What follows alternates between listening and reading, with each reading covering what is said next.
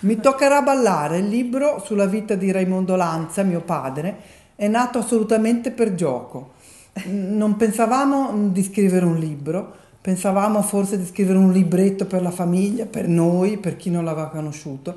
Qui come tutte le cose che nascono per gioco è stato estremamente divertente e penso che sia venuto anche abbastanza bene.